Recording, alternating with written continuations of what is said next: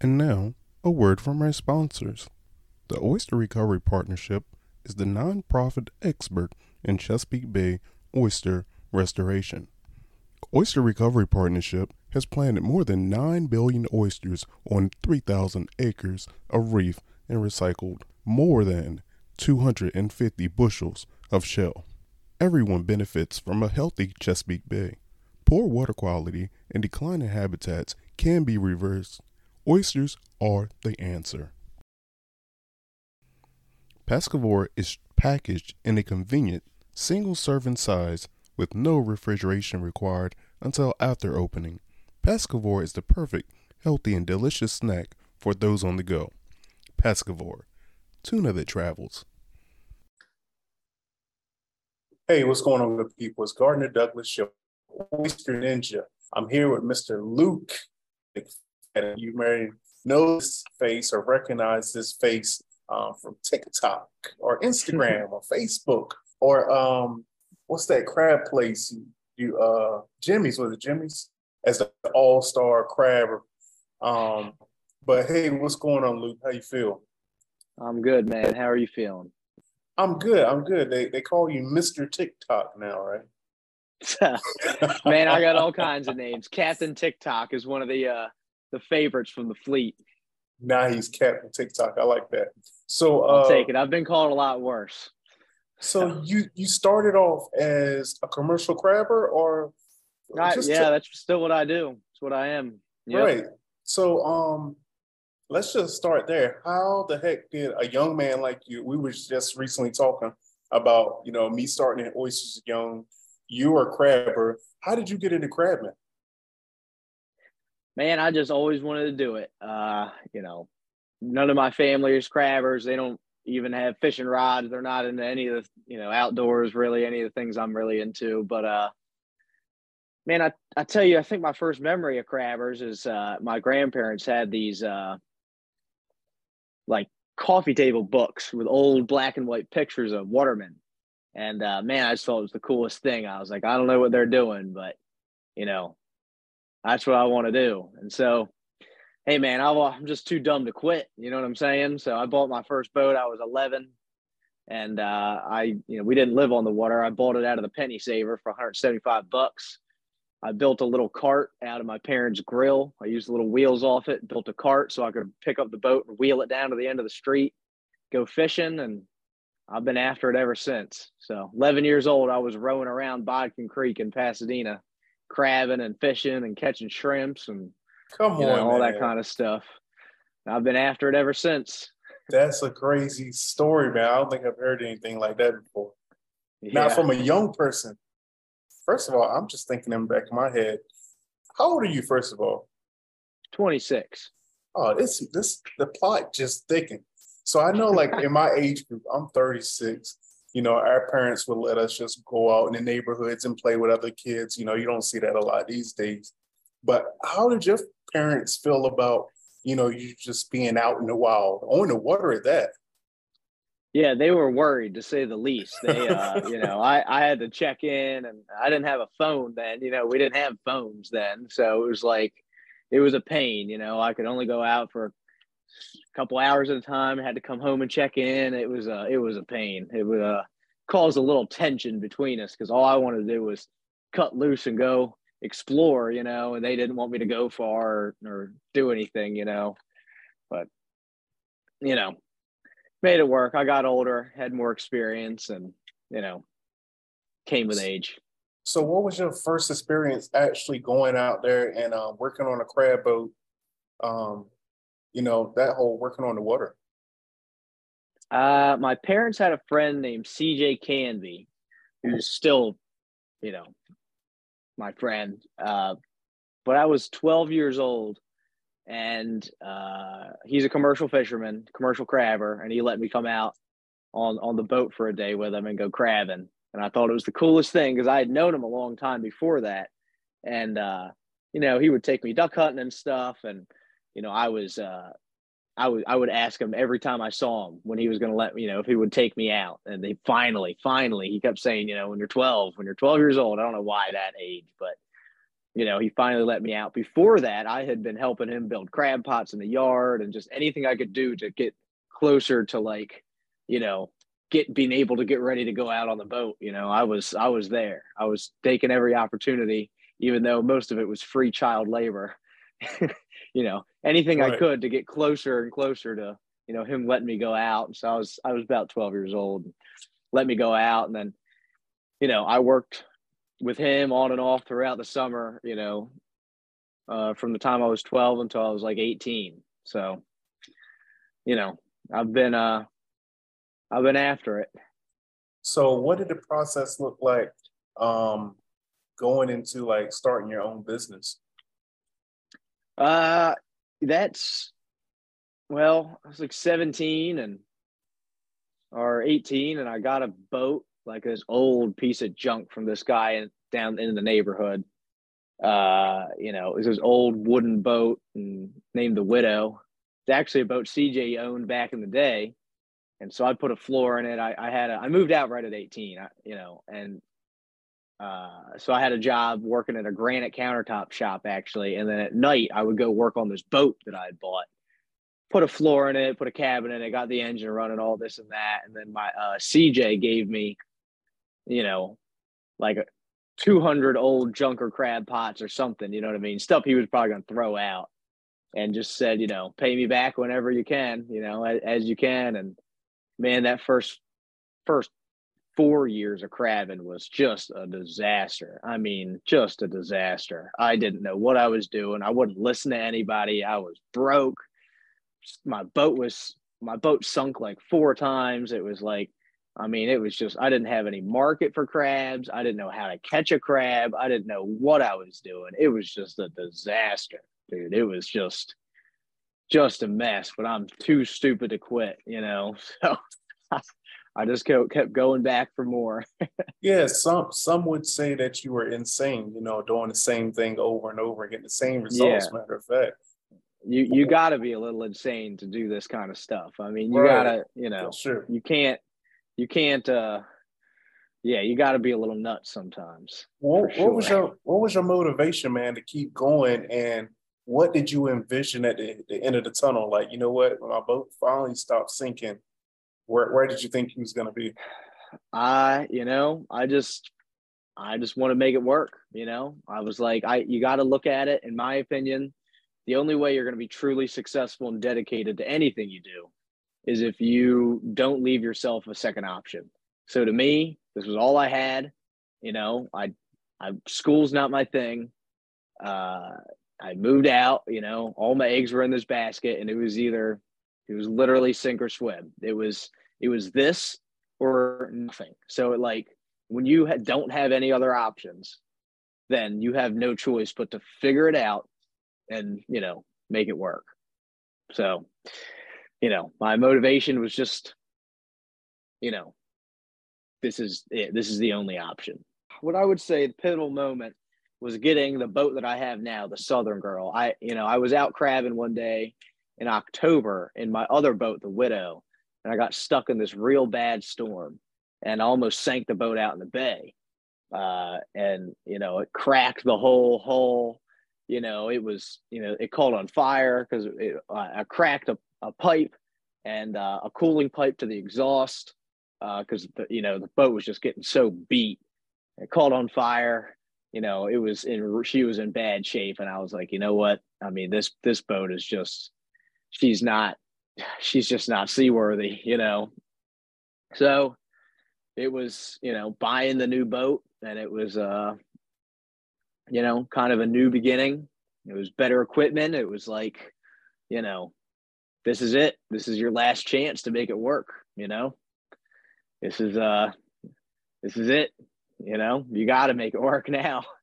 There's no excuses now. The boat, you know, this boat floats and you know, I ended up having a raft of problems with that boat too, but mm-hmm. you know, at least it wasn't sinking on me. right, right. All right. So for the folks who um don't know anything about crabbing, but they love enjoying crabs, what does a day of crabbing actually look like? Uh, well, you know, we get up early. I meet the crew usually at five o'clock down at the marina. We load the truck up with uh, the bait, or we load the we load the boat with bait and fuel and everything we need. We go out.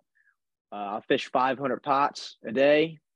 Uh, I got a crew of three men or women that all different kinds, but you know, come back usually around one or two o'clock.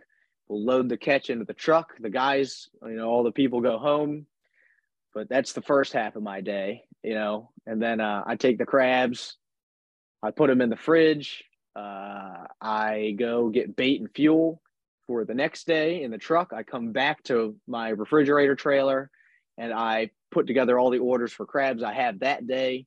And then I go meet everybody that ordered crabs that day, usually at one time, you know, at six o'clock or so, uh, and sell the crabs and then do whatever else I have to do after that. You know, I might have to go back to the boat, get some stuff ready, work on something, fix something we broke, maintenance, anything like that. It's dark to dark work, you know. I mean, it's it's a it's a long day, you know, and that's a Monday through Thursday. And then, you know, like Fridays, I go out, do all that, and then you know, when I get done, instead of meeting people at six, I, I take the whole truck and the trailer up to my lot in Furnace Branch Road. I set up shop. You know, I have like a roadside stand and I, I sit there on the side of the road and sell crabs. And then I start to take orders for the next day, you know, uh, you know, my phone and everything from six o'clock till nine. People text in orders or call me. And then the next morning I get up early, I put together those orders and I take the truck and trailer, go set up my crab stand again, my roadside stand. And I'm there all day on Saturday. And then I do the same thing all day on Sunday, except for then Sunday when I'm done, I have to go get bait and fuel for the next day in the truck to go crabbing. And then Monday I started all over again. So it's seven Come days on, a week. Come on, man. And how long is the crab season for you? Uh, April till November. Okay. Okay. Yeah. Sometimes I go to December. It depends on if I have market, but I've caught crabs. The latest I've ever crabbed is December 6th. Mm-hmm. You know, that's that's late though. Okay. Usually market falls off before that. Right. I definitely I'm thinking already we're gonna have to do a part two to this man because we it's it's it's a lot of information, man. Like you're very complex because you, you have your hands in different and you know pots and things, so to mm-hmm. say. Um, but so when you're crabbing, like how long are the crabs good in a pot? Like it, like if they're living in a crab pot, if they're trapped up, like how long will they? Like live? if they're trapped, yeah. It all depends. Uh, I mean, if we're talking summer months, you know, I mean, crab will live a week, if mm-hmm. not longer, in a, in a crab pot. I mean, a lot of times the crabs will start to eat each other.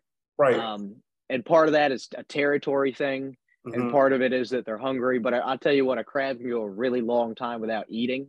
Eating mm. is typically not their main priority all the time, believe it or not. Um, it, it sort of is, but if they have to go without food, you know, they crabs can go, they can live quite a while without food. Right. Especially if they're just kind of dormant sitting there, you know, they're not mm-hmm. moving and whatever. So how often do you check the same pot? Uh, usually every three or four days. You know, every okay. occasionally we'll fish if there's a lot of crabs. You know, I'll I'll check them overnight, but typically, historically, we don't. You know, in the Upper Bay here, we have less crabs, but they're better quality. They tend to be better quality crabs, mm-hmm. so we tend to fish longer set sets in the Upper Bay than they would in the you know in the Lower Bay. Like in Virginia, if you leave crabs in a pot two days they're going to be dead or they're going to kill each other but mm-hmm. you know in the upper bay you know we're we're just targeting bigger crabs typically and uh you know so we tend to fish three and four day sets you know in the summertime and then in the you know in the colder months in the early and late months you know spring and fall you know we might we might fish six day sets five to eight day sets you know oh wow okay you know the water's colder the crabs are less active you know what I mean? Their metabolism's slowing down. They're starting to build a fat reserve for hibernation. They can go a long time without eating, you know. They're and they the threat of killing each other goes down. You know, they're just not as feisty when the water's cold. What's some of the weirdest things that you've seen um, out on the bay? Man, I, I've seen some weird things. I've seen like uh, some water spouts that were pretty crazy. Uh, I've caught some kind of bizarre fish, seen some strange stuff, seen some really big fish that you would like never think were in the bay, but like uh-huh. I've seen some black drum that are probably 80 pounds, just wow. giant dinosaur fish, humongous rockfish, you know, 50 plus inch rockfish in the summer that are dead or, you know, or, or something like that. Um, you know, I've caught seahorses. Uh, I've seen some ocean fish here and there. Mm-hmm. Uh, you know, it all kinds of. You never know. It's like Christmas 500 times a day. You never know what you're going to catch. You know, I've caught all kinds of different puffer fish species and you know a lot of different things that you just don't expect to see in the bay. For the folks who don't know what a water spout is, what is that? Uh, it's base. I don't know like the science behind it, but it basically is like a tornado you know it's a water tor- a tornado of water that comes up out of the water and goes up into a cloud it's uh, pretty wild uh, i've seen i think i've seen probably four or five in my career which is eight years you know on my own and almost every one of them has been over by like the rock hall area the chester river i don't know what it is about that area but almost everyone i've ever seen has been in the mouth of the chester river very interesting. Got some X Files stuff going on. Yeah, right. Something like that. um, so right. let, let's let's jump into social media, man, because I feel like we could just talk about crabbing all day. Honestly, you know. yeah. Um, so how did you start um, bringing social media uh, into your business, into your crabbing business? Well, be honest, it all started. I I made I built this uh, like tri-folding origami cabinet, you know, kind of as a winter project. You remember yeah, seeing that? Yeah, yeah, I remember that. Yep. Uh-huh. So I built that and I put it on TikTok. You know, I was a hater at first. I thought TikTok was stupid and for kids, and I was like, you know, I was a major hater.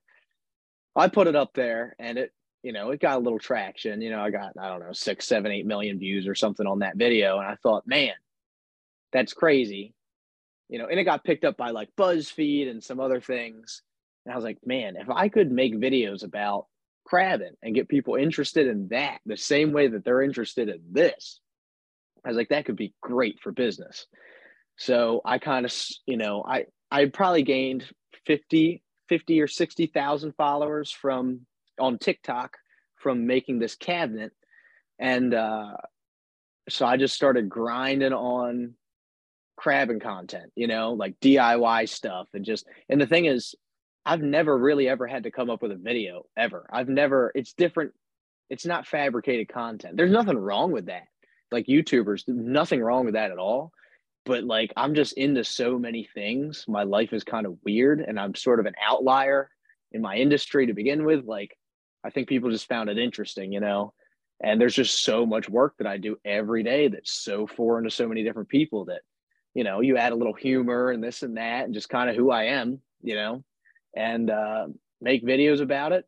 it. I'm just doing all the same things that I would do anyway, interacting with the same people. I just set up a camera and do a little editing, and you know, it, it started to catch on. But I mean, it's been about two years now since I started, and it's a grind, man. You got to stay consistent. That's the biggest thing is you got to uh-huh. stay consistent with posting and you know even when your videos are flopping and you know I get down about it too you know and you Come just got to stay consistent. on, I'm serious. I'm serious. You just got to stay consistent you know? So what's a and what's it, a bad video? by, you know. What's a bad video I mean, for you? A hundred thousand? Yeah I mean if it's not if it doesn't hit a hundred I mean, if it doesn't hit a hundred thousand on TikTok, it's different for all platforms. But like TikTok, I have 1.3 million followers, so you know, if a video doesn't get a hundred thousand, it's like it's sort of a bummer, you know. But you gotta, you gotta. It's still a lot of people. I mean, imagine a hundred thousand, even imagine twenty thousand people. That's yeah. that's, and I lose sight of that too, you know. Well, but, I'm going. I'm going to bring it down even further for you, because this is the way I break it down to people when they ask me about social media, and I only have like six thousand followers on Instagram, but I was mm-hmm. like, if a, if a, if a hundred people um, like, you know, my video or post or whatever, or let's let's even go f- like further than that. If if I get fifty to hundred people downloads on my on podcast, mm-hmm. imagine talking to fifty people or 100 people or 200 people all at one time. You know, Yeah. then it changes it up. Like, oh yeah, I never thought about it like that. And Right. so just something simple like that. So yeah, no, I, I feel where you're coming from, but I'm gonna bring it down further for you. Yeah. I lose I lose sight of it too, man. Just because I, you know, I'm dealing with all across all these different platforms and all this different interaction and all these different analytics across all these different things, you know, and you lose sight of it. You really do. But you're right. I mean, ten thousand people. If you were to sit and if you were to go and talk to a room of 10,000 people at one time, you'd be like, oh my God, this is the craziest thing in the world. But you see it on a screen and you're like, oh, I can't believe it Uh, got 10,000. It only got 10,000. You know what I mean? right. Um, talk a little bit about the rivalry you have on TikTok with, with one of your fellow crabbers. You know, it's all in fun, but you know, that's I think that's when I started following you. When I saw something about, um, I think y'all had did something to each other pot or something. yeah something. that was one of my video that was my biggest viral video it was like 39 39 million views i think i had on tiktok um yeah that's cj the guy that i worked for okay. so he's kind of like my crab dad is what people call him you know uh but you know we work in the same areas and whatever and you know we're always messing with each other you know it gets boring out there you know what i mean you gotta you gotta and, and you know i'm young enough and whatever like i'm always pranking people like i'm the prankster like i'm always pranking people i'm always messing with people and stuff i'll go the extra mile for a laugh i've always Right. been that way Gotcha. and so uh yeah I, I the video you're talking about i think i uh took one of those expanding starfish like you know the little bath toys that grow like 10 times as big and i put it in his crab pot hoping that it was going to like expand and grow and like blow the crab pot apart and it like did not work at all verily. Mm. like it, it got like slightly bigger but yeah we're you know he does youtube and stuff. His stuff is uh fv miss paula fishing vessel miss paula on youtube. And uh he makes some videos and stuff or he had a guy that was making videos for him. But uh yeah we try to keep it interesting. You know we can kind of play off each other and stuff and it's like i said it's all stuff we were doing before. I've been messing Mhm. with him since i was a kid so Right. now it's just you know i get the whole world gets to laugh at him Exactly. you know what i mean That's great, man. Um, all right. Again, we could talk about social media on and on, but let's talk about um, the things you're doing currently. It's not crab season, um, Mhm. but you're doing a lot of things with uh, was it Maryland's Best and Maryland Seafood, and like I've been seeing on social media, you've been going to the oyster houses, um, doing Mhm. some spotlights and just showing the process. Like, what brought that on? Um, that you was like, you know what, maybe let's take this on. Yeah, well, it's not none of it's actually through the state Maryland Best or Maryland Seafood. This is Oh, all okay. just stuff I'm doing on my own. Uh, I Even know those guys. Man, kudos, man. Yeah, appreciate. Yeah, uh, you know, I know those guys, but this is just freelance stuff. Um, you know, you know, oystering has always been something that people are not always the best informed about.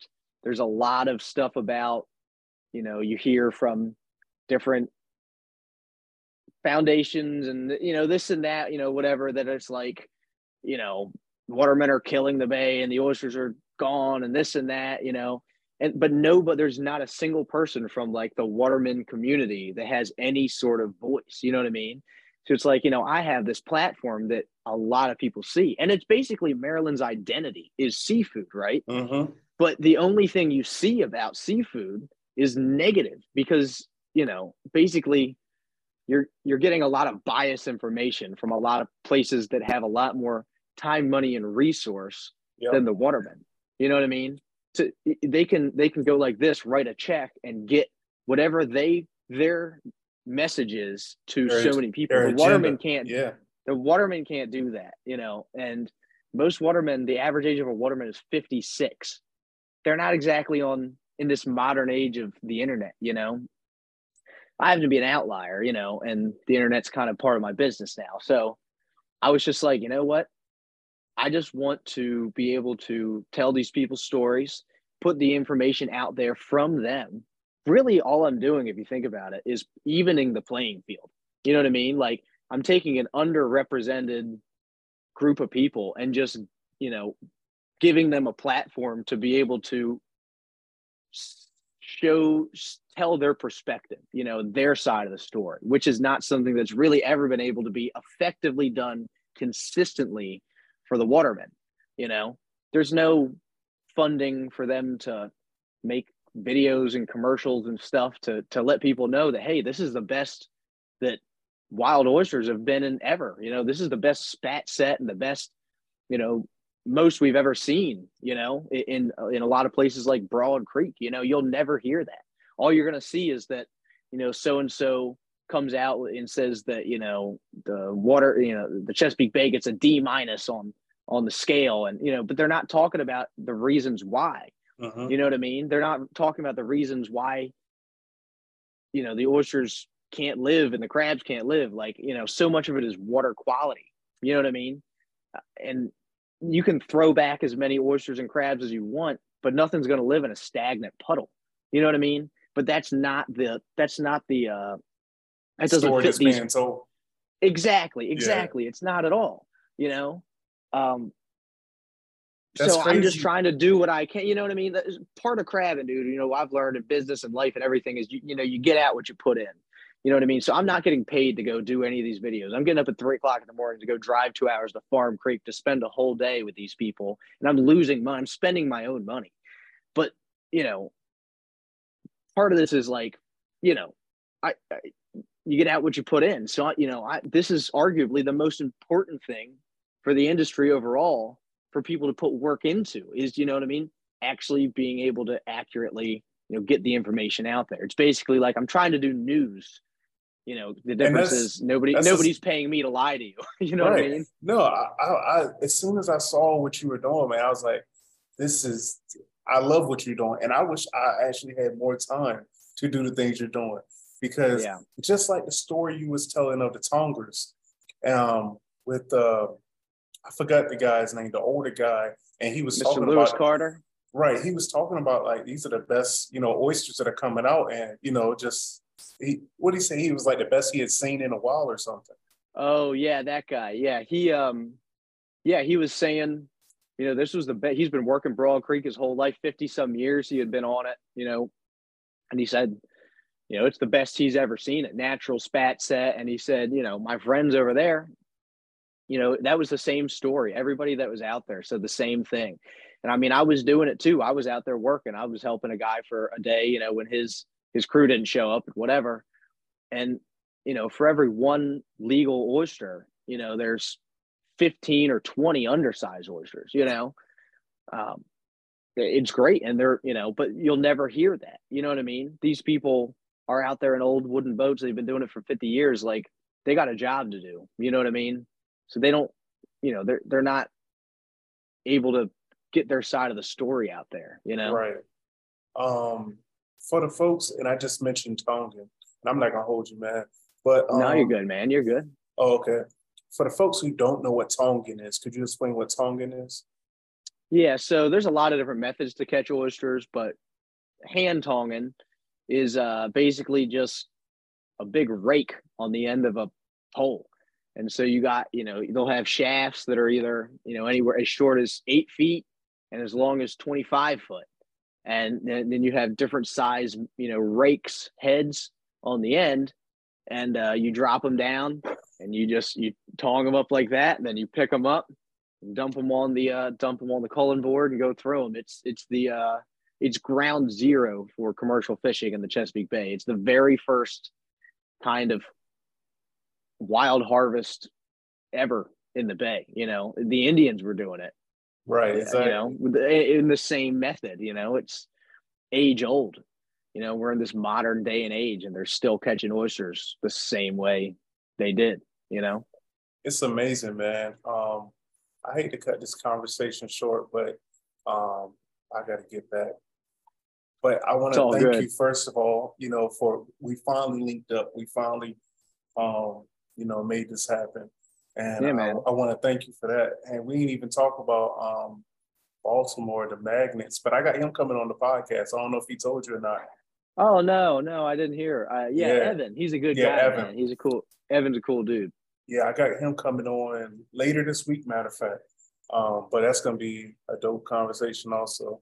Uh, but thank you, first of all, for uh, taking time out of your day, man. Thank you for the things you're doing for the Bay, uh, as far as the educational, spreading the news, the, the, the real story, the uh, you know the the untold story. Um, and I appreciate all of that. And uh, we're gonna get you on again, and we're gonna have another conversation yeah, and talk crabs and oysters and social media and all those great things you're doing and whatever is next for you. So um, in the meantime, uh, where can folks find you if they're not one of the millions or millions people that are already following you? Yeah, I mean TikTok. It's uh my handle is FV, which is Fishing Vessel Southern Girl. It's the name of the boat. Uh, Instagram, you can just probably look up my name, Luke McFadden. It's Luke underscore MCFAD. And you just search my name, and then you know Facebook's my name. I have a, a, a business page on Facebook I use in the summer for buying crab or for selling crabs. That's Bodkin Point Seafood, B O D K I N Point Seafood. Um, but yeah, I mean, really, you should be able to just kind of search my name, Luke McFadden, across any platform, and you should be able to find it. Man, it's I'm just sitting here like drowning in the topics that we could talk about because we didn't talk about um, Jimmy's either, like you know the pop up bartender gigs and uh, the, the crab the crab um, feast that you do are a part of. Um, it's a lot of things. So folks, go follow this guy, man. Uh, it's always, especially if you're in the you know DMV, Washington D.C., uh, Baltimore, America. You know, if you're in the area, this is a guy to know and to follow. Um, so hey, again, I'm you. around I do a lot of different stuff, and uh, got some exciting stuff coming up. You know what I mean? Oh my gosh, listen to that. Yeah, we definitely gonna talk again. Sounds good, man. I appreciate the time. For sure.